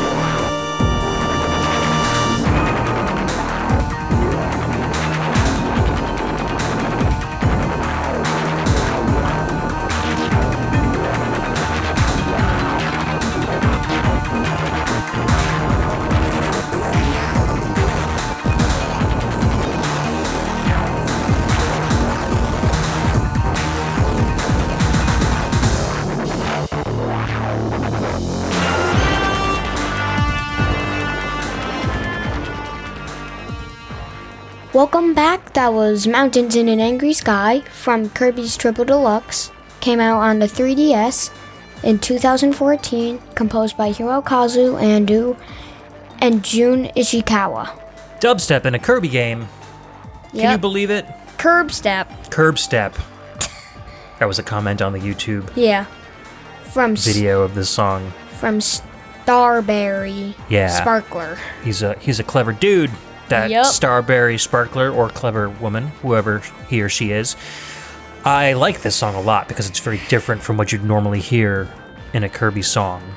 And it's Yeah. it's a little bit different from a normal dubstep song too because you've got those those dubsteppy bass grooves in the background, but you've also got some very kind of cinematic and scary like violin sounds over the top. So Yeah. good combination of of, But of the instruments. beginning is really good. Yeah, it's very unexpected. And Yeah. when you start this level, you're like, whoa, what am I listening to? This doesn't sound like a Kirby soundtrack at all. Yeah, it's like What am I playing? This isn't a Kirby This isn't a Kirby game. track. I don't even know what this is. That just goes to show you that I think these guys like to experiment when they're making Kirby music, Yep. and they do it to great effect. A lot of their experiments do sound really, really good. Hmm. That's true. Yeah, so let's talk about Kirby Triple Deluxe a little bit. What do you think of this game? It is very fun. I've been playing it for like how much? An hour? Uh, Practically, I couldn't drag you away from it to continue the podcast. so, what, what's so fun about it? What makes it a great game? It's just oh, it's just very fun. I don't really know why I was playing it for so long. It's just a fun game. I really like it. And also there's new one, the Archer and Beetle. Yep, Archer Beetle, and there's Bell as well. Yeah, which isn't that powerful. Yeah, I don't know. some it's of them kind of have- like a common charge up. When you charge it up, he goes like yeah, cool. I think yeah, Bell can stun enemies instead of actually defeating them. So like it- stun. When he stuns them, they kind of lose health, and then like it slowly loses health, and then they die. oh, okay, So it's like a stunning death. that's kind of neat. Stunning death. Stunning death. Get it? That sounds dangerous. but now Kirby can also go into the background and into the foreground, so it uses the 3D capabilities of the 3DS to make it look like it's really far in the background. And Hmm. then the bosses also use that sense of depth, so they'll like the um, the impudent tree will be way in the background shooting nuts and seeds at you, and then it'll jump into the foreground and attack you like like it normally would in the other games. So Yeah. they do a lot of really cool stuff like that. But Hypernova could just suck that that tree up, and he could just be like, and then he would get the tree effect. I Yeah. don't even know if there is a tree effect. So you mentioned Hypernova, and that's now a big part of this game and some of the other Yeah. games going forward. What's Hypernova? Hypernova is Kirby, but he turns rainbow, and he can suck up giant things. Yeah, it Like gives he could us- suck up a whole tree, it gives us sucking power like ten times the amount of normal sucking power. like a hundred. yeah, Like usually his sucking power is like, and and the big one is like, yeah, it takes up almost the whole screen. So it really Yeah. kind of changes the way you play the game sometimes because you can change the whole geography of levels sometimes by moving huge blocks around or removing gigantic obstacles or enemies and stuff. So it's really cool and it's really fun to play that way. And normally you have the power for quite a long time, usually until you move into the next area of the stage, like go through a door or something, and then you'll come out the other side with your normal powers again. But I like it a lot, and I think it's a lot of fun. No, with the hypernova, you go through a door and then you keep the hypernova. Oh, sometimes you keep it? Okay, I think the game just decides when it takes it away. Yeah. So it's like unlimited until you get to the goal. Yeah. Then you have to get that thing again. You start where where that plant grows Mm-hmm. to get the hypernova and then once you collect it, you turn into the hypernova. Exactly. But in the first level, it shows you what the hypernova can do. Yeah, it gives you a little demonstration. Yep. And it's pretty impressive. If it was actually unlimited and it didn't die out when you finished a level, then that game would be way too easy and boring. You just suck up everything and you yeah, didn't have to worry you could about just it. suck up the bosses. Yep, exactly. You could suck up Mr. Frosty. Delicious, like a snow cone. So why is this game called Triple Deluxe? because there's three modes. What are the other two modes? There's Kirby Fight and King DDD's Drum Dash. Yeah. And Kirby Fighters is pretty cool. It's kind of like uh yeah, it's exactly what it says. yeah, it's up to 4 players. It's almost like a like a miniaturized version of Smash Brothers Melee with only Kirby characters, but you can choose which power they have Yeah. permanently. I would I would choose the Hypernova. Well, I don't know if that's an actual power you can pick for Kirby Fighters, but, But if there was, I would just suck up all of you and I mean, that would be cheating. You would just win every single time. You just start the game, suck everybody up, and pfft, you're done. Womp womp. But imagine if there was like a supernova thing that dropped down and you could only suck up one to be eliminated from the game. Well, that would be pretty cool if it was a power up that dropped after a certain amount think of time there and is. then everybody had to rush towards it. I think there is. Yeah, I haven't played the mode, but that would be a neat way to, to play it and you There- can turn that feature on or off. There might be. Yeah. And then DDD's Drum Dash is a rhythm game where King DDD has to jump on drums and collect items to the beat and jump and clap and then jump again, jump over enemies and around enemies. It seems pretty cool, but people were saying that it was kind of lackluster. There wasn't too much to do once you play through the four songs. There's not too much replayability unless you're really trying to get perfect 100% on everything. Then you could unlock something. Yeah, there's a couple of other modes you can unlock too, but I haven't seen anybody that really went into detail about what they were, so I guess there's five modes in Triple Deluxe. So maybe it should be quintuple deluxe. Yeah. Kirby's Quintuple Deluxe doesn't sound as good as Triple Deluxe, though. Quadruple deluxe. Quad Deluxe. Quad lux. Quad Deluxe. Quad lux. Quad Deluxe. that sounds cool. I I would I would buy a game called Kirby's Quad Deluxe. where there could be four Kirby's. Four Curbs. Forbes. Four Bs. Forbies. All right, let's Perfect. let's move on to our next game. This one's on the Wii U. What's it called, sir? It's the impudent tree from Kirby and the Rainbow Curse came out on the Wii U in 2015, composed by Spell it out. See if you can pronounce it. Shago Saki. Sakai. Shogo Sakai.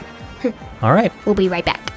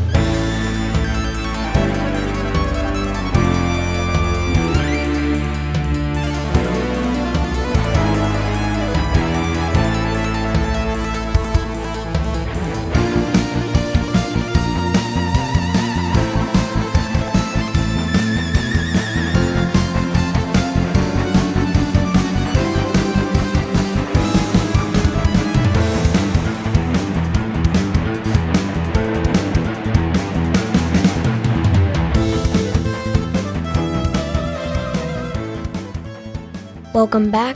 That was The Impudent Tree from Kirby and the Rainbow Curse. Came out on the Wii U in 2015. Composed by. Shogo Sakai. One of my favorite composers of all time. Just Yeah. played a song from him last episode from this game, actually. And uh, I love this soundtrack. This is another great example Did of. you use this soundtrack? I did. I played a. I played up the big old tree from this soundtrack last Off the episode. big old tree? Yep. And this one's the Not the. impudent big tree. Yeah. We forgot to put big, but. Yeah, it's the who impudent cares? big tree. It's the same thing. Uh, and I talked about how much the uh, track I played reminded me of the Mother 3 soundtrack, and this one does as well. It's basically the Kirby's boss theme, but done in the style of the Mother 3 battle themes. So it's really, really cool.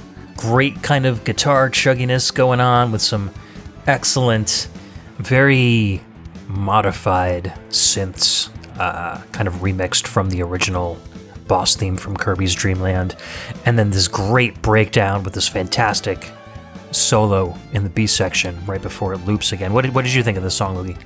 It's really good. And it was your choice because it was number 13.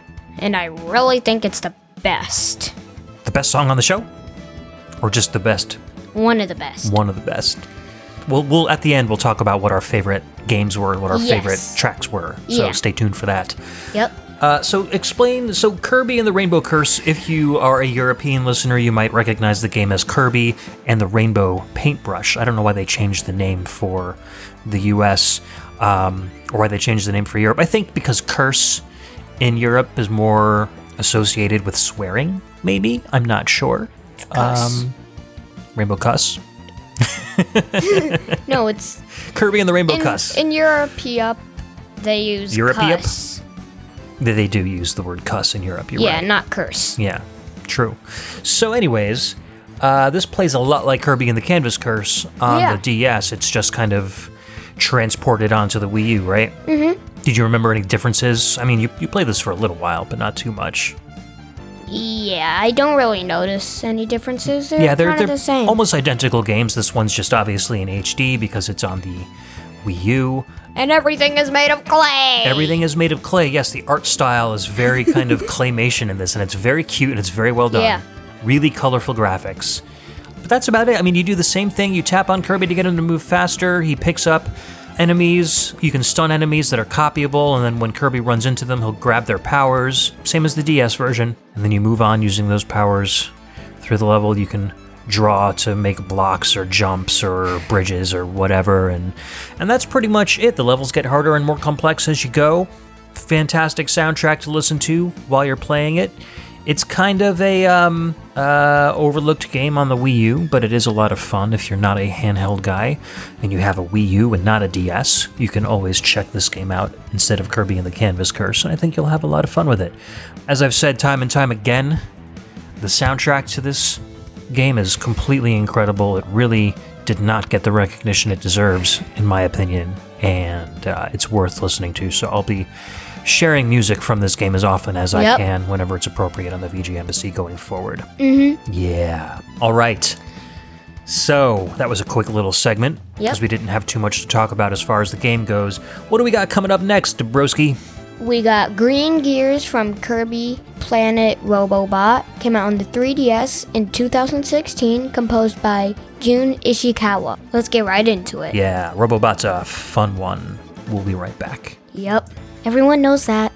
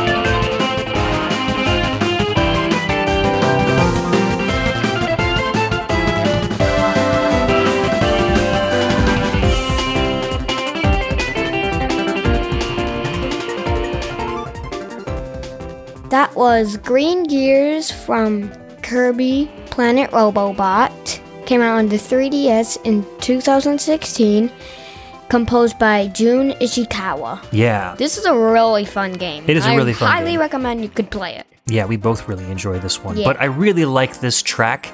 We haven't played any songs based on Green Greens, which is like the first level original is- Kirby theme. Green Gear. Right, and I really like that they call it Green Gears because it's, green greens, but it's remixed to be more mechanical. It's a like a techno green. Yeah, it's a Greens. remix of Green Green Yeah. Greens called Green Gears. Green Green Gears. Yeah, and I like the it's got a really nice breakbeat, uh, really happy sounding synths, and they use kind of phrases from Green Greens as kind of like a techno effect. I think Juni Shikawa did a really good job with this remix, and he remixed his own song, which he wrote like uh, 15 years ago, considering what year this Yeah. came out.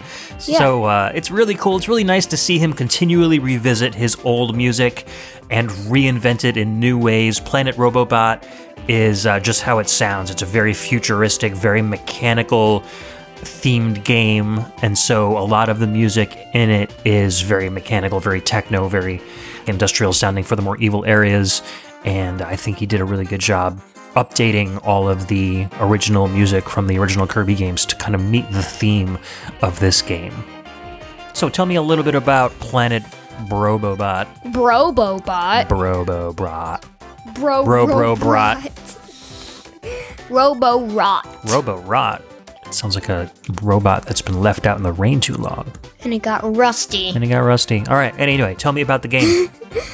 Well, it's a really fun game, and first levels are always easy, so. But when you get into the robot, which is why it's called Robobot, when you get into the robot and you use the attack to scan the copy things. the copy stars. Yeah, the cutter one is really cool. His his hands go in and then saws come out. And then with the attack button, you um when you shoot, the saws go forward and then they come back. But with the charge, they just go down and keep on going Yes. to clear your path. Yes.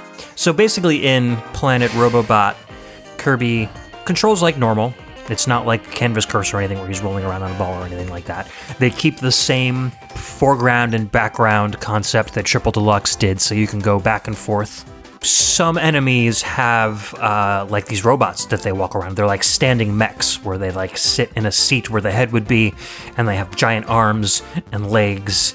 And if you beat the enemies that are standing in those mechs, Kirby can leap in and then he can walk around and he's got giant punching arms and he can do a hover jump and it's kind of like walking around in a real mech. And the cool thing is when Kirby gets in these mechs, he can copy powers from other enemies so he can become a cutter bot or a flame bot, some other stuff. What does he do when he when he like hops onto the stars? It's pretty funny. First of all, when the Waddle Dees are in the mechs, they defeat the Waddle Dee and the mech. Yeah, the Waddle Dee only sent in these the, little tiny only mechs. in the boss only in the boss you can get in yep. and then it turns pink and where the stars are on his arms are where you can put stickers That's right. I forgot you can we'll collect talk stickers. about those later Okay. but when he gets on the star it's really funny he like cramps up and he goes like like wee he rides on the star like it's a little tiny tricycle. or- Yeah. it's kind of a thing. mech on a a mech on a tri-star yeah, he holds on for dear life, and then he will shoot into the background or into the foreground, depending on where he is. yeah on the And, uh, warp star Yeah, and it's really fun because when you're in the mechs, the game plays very differently. It plays more like a like a beat 'em up than an action platformer kind of game. And then you can get out of the mech. You can there are these little areas where you can get out of the mech, and then so you can get into smaller areas that Kirby can fit Yeah. into, and you can like you know flip a switch so that a door opens, and you get back in the mech, and then you can go through the door to get further through the level. So it's really fun. It kind of reminds me of Blaster Master, where uh, Jason gets in and out of uh, Sophia the car, and it kind of allows the car to get further. They kind of use that same kind of play mechanic with the with the mech in Planet Robobot. Very unique, very fun. I didn't think that changing up the Kirby formula that much would make for that much of a fun game, but they did it really, really well. The music is fantastic. The graphics are really cool. There's moving parts all over the place, and because it's in 3D, they're like gears and and pistons and stuff going in and out of the screen. It looks really, really neat. And then the enemies are using different mechanical things too. Like they've got like large like laser poles that they're like running back and forth that you've got to jump over and stuff. It's they did a really good job at this one, I think. Yeah. Yeah. So, You were going to tell me about the stickers. yep. The stickers you can collect in the levels. You could also get the rare Star Rod Kirby, which is only in a boss level when you defeat the boss in a mech. So when you defeat the boss, a rainbow sticker flies up and then it twirls down to the ground. And so you can grab it, and then once you put it on the arm, it doesn't do anything special. It's just like a decal on a car. Cool.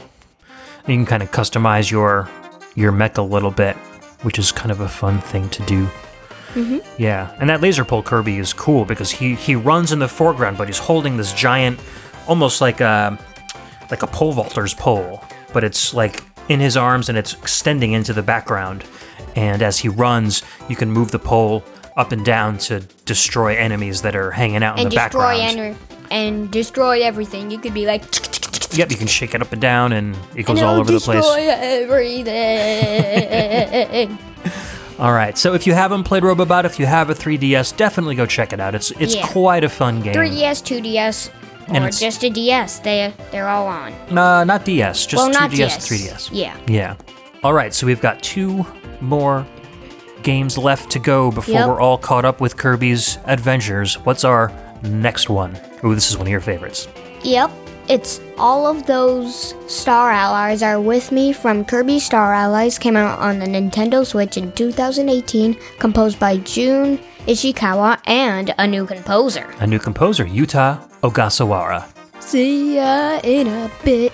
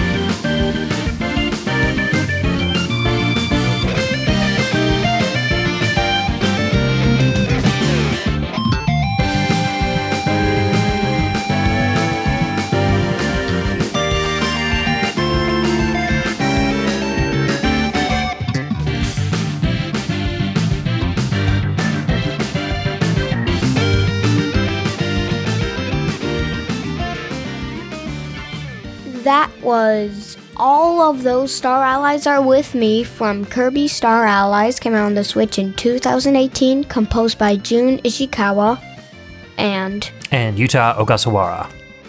That's hard to say. Yeah, it is. So why'd you pick this track? This is your pick. Why'd I pick this track? I don't know. Oh, I should uh, probably tell you then, huh? Yeah. Okay. This track is just fun. It's got a, a nice little organ feel to it. It's very disco-y, I guess, a little bit. I don't know. it Just made me want to dance. It's very upbeat. I like the title of it too. All of these star allies are with me. I just feel like Kirby just is at a restaurant somewhere, and uh, he goes to the the front desk and he's like, "I'd like a table, please." and the waitress is like, "Oh, a table for one, Mr. Kirby," and all of the star allies pile in the restaurant, and he's like, "No, all of these star allies are with me. I need a table for 300." And the waitress faints. And he's like, Just turns into paper and floats down to the ground. yeah, he's like, "Uh,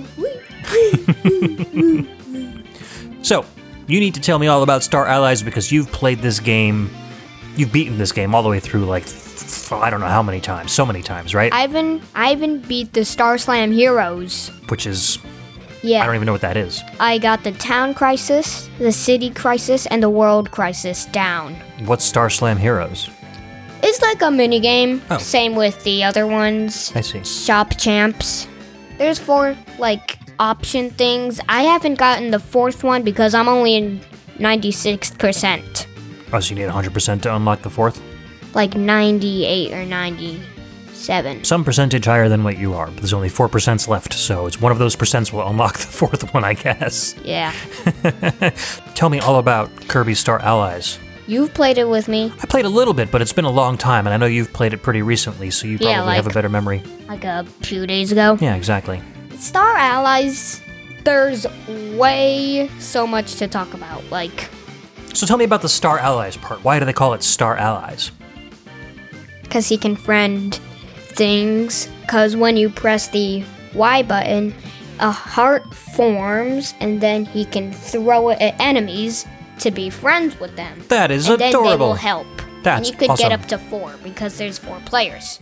So, what you're saying is kind of like the friend aspect of uh, Kirby Superstar on the Super Nintendo. They kind of brought back that concept so that you can have not only one enemy follow you around as a friend, but now you can get up to four of them. Yep. And then other people Well, with other controllers can get take up to control of those three friends. Of them. Well, f- yeah, four players total, but three, you and three other allies. yeah. And so any enemy in the game can become a friend and be controllable? Not the super special ones. Okay. Like Clash, Mike, and um, Paint. Oh, yeah, you can friend the Paint, but when you become the Paint and you charge up and you draw something, then you're out completely. Oh, that must be a super special move to. yeah, it defeats Sacrifice yourself. enemies in one. I see. So it's like almost like Crash, basically. Yes. I see. Interesting. And then, so what happens then? So then you drop out of the game, and then you have to wait until Kirby makes a new friend so you can control that friend. Yeah. Yeah. If you and mom are playing, and mom dies, then she has to wait until you make a new friend before she can. If that friend dies, she can just return in to be one of my other two friends. Okay. So I they, see. so she What if they all That's- die? Then she would have to wait until I make a new friend. That's what I mean. So it's drop in, drop out gameplay, which is really cool. Yeah. Yeah. Well, drop in, drop out after three lives. Sure. Or if you don't have four friends and you only have two friends. We're getting way too hung up on this. Yes. Um, I know. I'm a crazy person. any other new things in this game? Any new powers? New enemies? New ways Mm, the to play? paintbrush, definitely. Yeah. What's the paintbrush? I mean, well, you told me a little bit, but what does the, The paintbrush do? painter. What's the normal moves? The normal move is like paint slash and paint twirl and also still life. Hmm. Still life is like the fridge and it gives you food.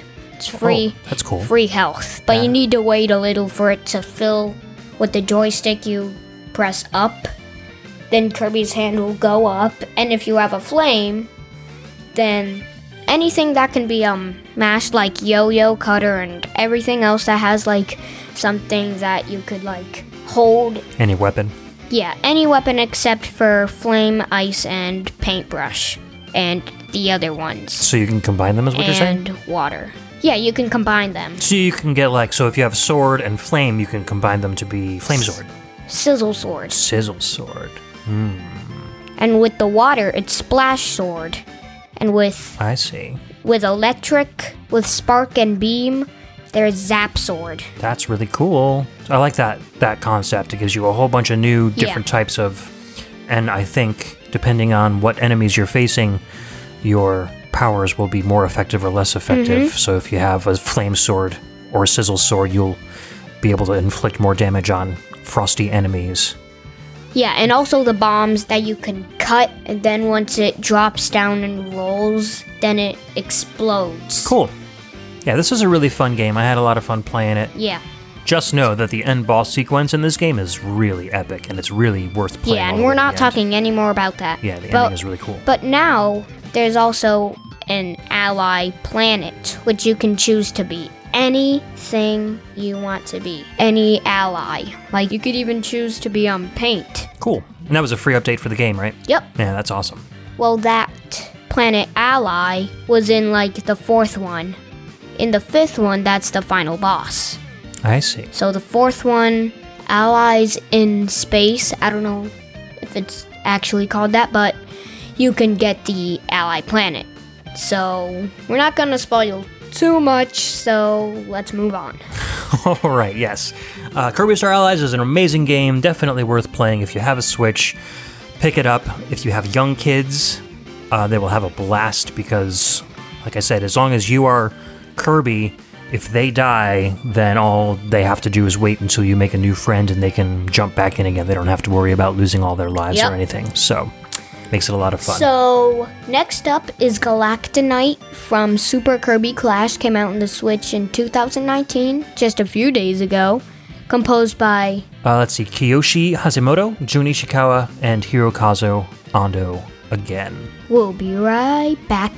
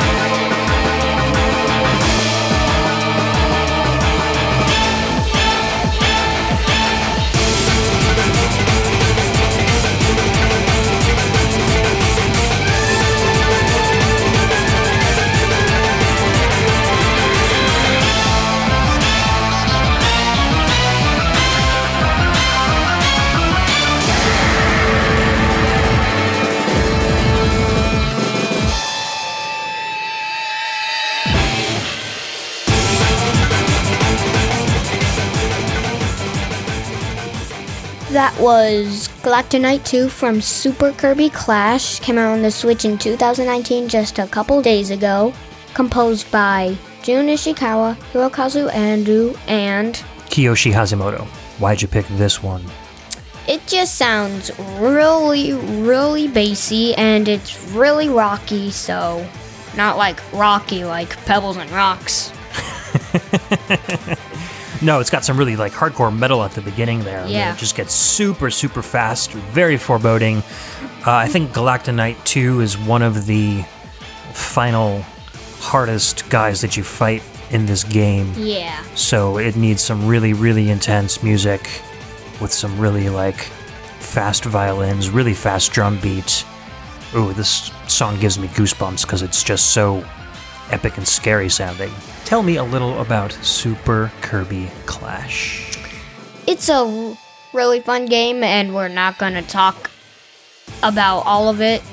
Why not? Well, because we would spoil the whole thing for them. Well, just talk about the concept of the game. Like, what do you do in the game? you try to defeat bosses That's it. and get different weapons. Well, the weapons aren't really a spoiler. There's only four things to choose from there's Hammer, Dr. Healmore, which is a flask. There's Hammer, Flask, the um, sword, and the um, witch thing. Yeah, so it's basically like um, four different classes, Yep. and you can take any combination of four that you want.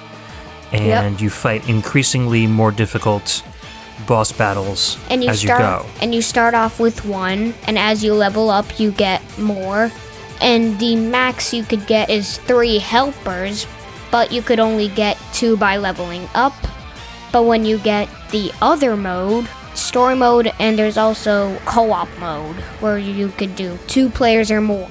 Yeah. It almost follows a mobile game style method of gameplay where you have to earn money from fights and then use that money to level yourself up and you have a certain amount of uh, like they call it vigor it's energy that you can you can only fight so many times before it recharges but at least nintendo's doing it so that there's no microtransactions and they don't like try to force you to buy extra stuff as you go through the game at least not that i'm aware of yet i haven't seen any options to to buy stuff for the game You could Um, buy gem apples. you can buy them with real money or do you use in-game coins The in-game coins are gem apples and like fragments, light fragment, water fragment, super extra rare fragment, and fire fragment. so when you say you can buy them you buy them for real money You could only buy gem apples for real money. I see. Okay, so I guess Nintendo is doing some microtransactions with this one, but you don't need to, right? You can No. just keep playing and Yeah. get through the game. Yeah.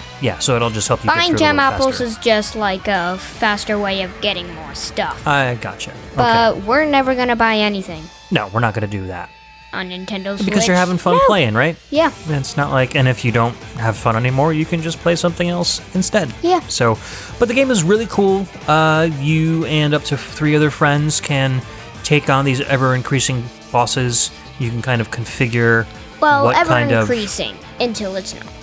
Yeah, yeah, there is an end game to this, but even after you finish the game, there are still more enemies that you can fight and stuff. Did you play this with mom at all? Didn't I play with you? Oh yeah, you played it a little bit with me. And we had some fun. I like that there's uh, kind of an RPG Yeah, aspect we to should it. we should group all three of us to play Star Allies or or Kirby Clash. That would be crazy. Um, but it, and it would be fun.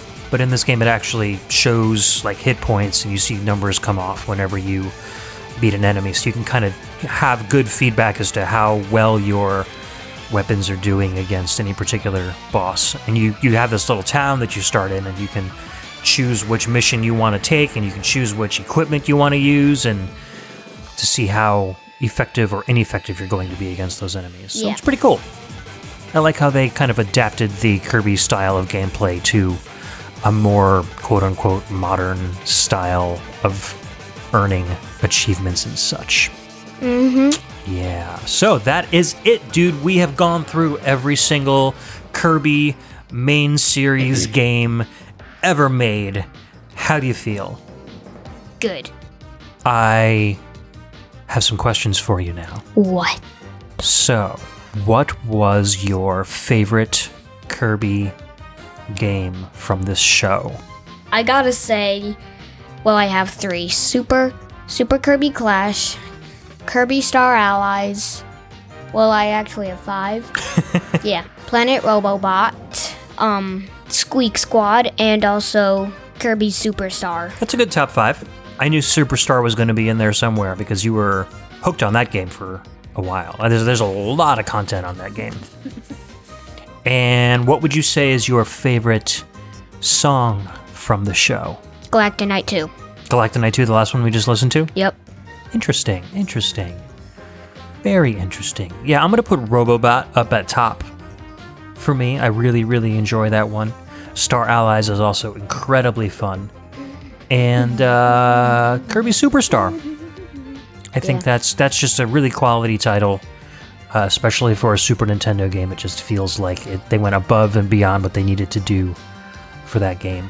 I'm going to have to, of course, put The Impudent Big Tree as my favorite song because I really enjoy all of Shogo Sakai's stuff. What have you learned about Kirby doing this show? What do you think of how Kirby has progressed from the original Kirby's Dream Land all the way up to Super Kirby Clash? He- First, he started 8-bit from from smooth and smooth round edges, but he's gone through a lot. King DDD did a lot, and the Squeaks too, and so did Meta Knight. Yeah. Same with Dark Meta Knight. He's had a long and varied history. Do you think he's gotten better every single time, or do you think it kind of went up and down and up and down? Kind of up and down and up and Um, down. Yeah, there were some clunkers. You know, Kirby 64 was not the best Kirby game ever. Yeah, it kind of went like. do, do, do, do, do, do, do, Okay. do, do, do. So it s- steadily increased, Like- but kind of went up and down as it Yeah, like- as it the mountain went up. Okay, so at least there was an increase over time. Anything else you want to say about Kirby before we wrap up the show? He's the best character I've ever had. Really, Yeah. he's your favorite character now. Yes. It, it you feel closer to a character when you learn all about their history and get really familiar with it, don't you? Yep. What is your favorite character in the Kirby universe that's not Kirby? Dark Meta Knight. He's pretty cool. Yeah, I like the regular Meta Knight a lot. I think I said that before. I like Dark Meta Knight because he's literally black, no blue in him. The wings are kind of a little torn up on the bottom, Mm-hmm. and on his mask there's kind of like a scar right on his left eye. Yeah, he's very tough looking. Yep. He doesn't look like he will take any guff from anybody. He looks like he won't even get hurt. Don't mess with him. Nope. He'll mess you up. Yeah. All right. If he was real, and if I was Kirby and you were Dark Meta Knight, we would just fight everyone. That's bad. and I could just suck them up and get their power. and I guess I would just slice them and fly around a lot. Yep. And I could also fly around. I could be like, That would be a lot of fun. Do you have any ideas for future VG Embassy shows? well, we already did the Yoshi one, so I. I don't really have any, do you? We'll have to think of some, Yeah. but I'm sure we'll be doing another show sometime in the future, right? Mm-hmm. You're not sick of VG Embassy yet? No. Good, because I love having you on with me. Yep. I had a ton of fun playing all these Kirby games with you and learning about Kirby and listening to some cool music. Mm-hmm. And I hope that we can play some more Kirby games together in the future. Mm-hmm. All right, so Even in 2020, where there's a new one. They might- sure. if they they might come out be. with a new Kirby game in 2020, we And will. they might even come out with a new console. that would- well, I don't know about a new console, but definitely a new Kirby game, at least within the next two years. They seem to come out every every year, or every other year, so. Or some crazy updates to Super Kirby Clash, because I think that's just kind of a base game that they're going to be adding on to, so maybe there'll be some additional modes. Yep. All right, so to wrap up the show, I want to thank Indira J for the art and Trevin Hughes for the podcast theme song. And as always, you can find us at the VG Embassy on Twitter or on Instagram. You can visit our Facebook page at facebook.com slash group slash the VG Embassy or check us out on the VG Embassy.com. And there you can also visit our Discord group where we have a huge amount of fun people to talk to and hang out. Or you can go to patreon.com slash the VG Embassy to visit our Patreon page and check out some really cool tiers with some really good opportunities to take part in the various goings on of the VG Embassy and also have access to an exclusive channel on the Discord just for Patreon subscribers where I will divulge spoiler information about upcoming shows, and you will also get access to a bonus episode every month called Embassy Exclusive. All right, you want to help me thank all of our lovely Patreon subscribers? Yep. All right, what's first? Cameron Childs. And since we're rhyming, he'll run for miles. Michael Bridgewater from Hmm? The FSV. Forever Sound Version podcast. What rhymes with Bridgewater? How about uh, he's feeling hot, so he wants to go get some fridge water? Bridgewater, Bridgewater. Eh. Who's next? Donovan or Oh. Oro. Donovan Orofino. Don't have any rhymes. You can't ask to do rhymes and then not have any rhymes, bruh. I don't have any rhymes for him. What rhymes with that? well, we have Chris Murray, who's eating some curry. I like it. I like it. Chris Myers. Hmm. He got some tires. sure. Four new ones. ben the Dia Dishman. He's a fishman. Gills and He's a everything. fisherman. He's a fisherman. Chris Steenerson. Nothing. no. Do Nothing. you have any? I don't have anything for Chris Anderson. Let's move on to the next one. Jordan Warma. He's gonna travel on vacation to Burma. There you go. You said that last time. Yep. Volts Supreme. Could I get some more cream? I like it. David Parrish. He has to clean a dish. Sure. Why not? Because it's ish. Cameron Worma. You got anything else besides Burma? Nothing else besides Burma, huh? So he's just gonna travel to Burma with his brother. Don't have anything. Okay. Carlos. Marlos. There's not much that rhymes with Carlos that I can think of. Sarlos. Marlos. Darlos. What about Carlito? Because he goes by that sometimes too. Carlito is eating a curry chicken burrito. Mmm, that sounds delicious. We got Scott Macalhone. McElhone. Maybe you should get an iPhone. Sure, why not? Go get an iPhone, We Scott. got Alex the messenger. What rhymes with Alex? Talix. Talix. Is that a word? No. Oh, Is it it's not a word I've ever heard before. salix? Salads? Salads. That's all I could think of. that kind of rhymes. Alex the messenger eating a salad or eating salads. Alex eating salads. I don't know. I guess it doesn't Alex work too salad. well. Guys, you need to come up with better names. Change legally change your names to things that we can rhyme with more easily. Yeah. Please. Thank you very much. We appreciate that. Like Alex the boomer. What does that mean? I don't know. Okay. Now you're Then just we getting could take punchy. a- I think you're ready for some lunch, right? No. We'll go upstairs to the kitchen and inhale a whole bunch of food. I'll inhale you. Oh no! I'm not very tasty. and if you inhale me, then I can't make your lunch. But then I'm gonna become you. That's strange. I don't want to think about that. hey, Logie. Thanks for joining me on the Kirby Show. You're welcome. So, next episode, I think I'm going to have one of your favorite people on, Logie. who's- Emily, Emily. she coming over? Nope, she's not coming over. She's still in California, but we're going to do a remote. Did she ever come over? Maybe at some point, whenever she's in Massachusetts visiting her mom, she can see if she can make a trip down to see us. I know you miss her. Yeah, I'll be doing a show with Emily next episode, and that'll be a whole lot of fun. And I'll see you all in two weeks for that. And in the meantime, Logie, what are you going to be up to? Any new games you want to play? I don't know. No? Just going to concentrate on Super Kirby Clash and uh, Different games. maybe play some different games on your iPad? I don't even think I. There is any new games that are easy for me. All right. Well, maybe you can start playing some difficult games and practice and get better. Difficult games. Yeah. Dude, I'm like a level easy medium. I know. Like between those. Okay. Practice makes perfect. So you gotta give me an e- a medium, easy medium, or a medium.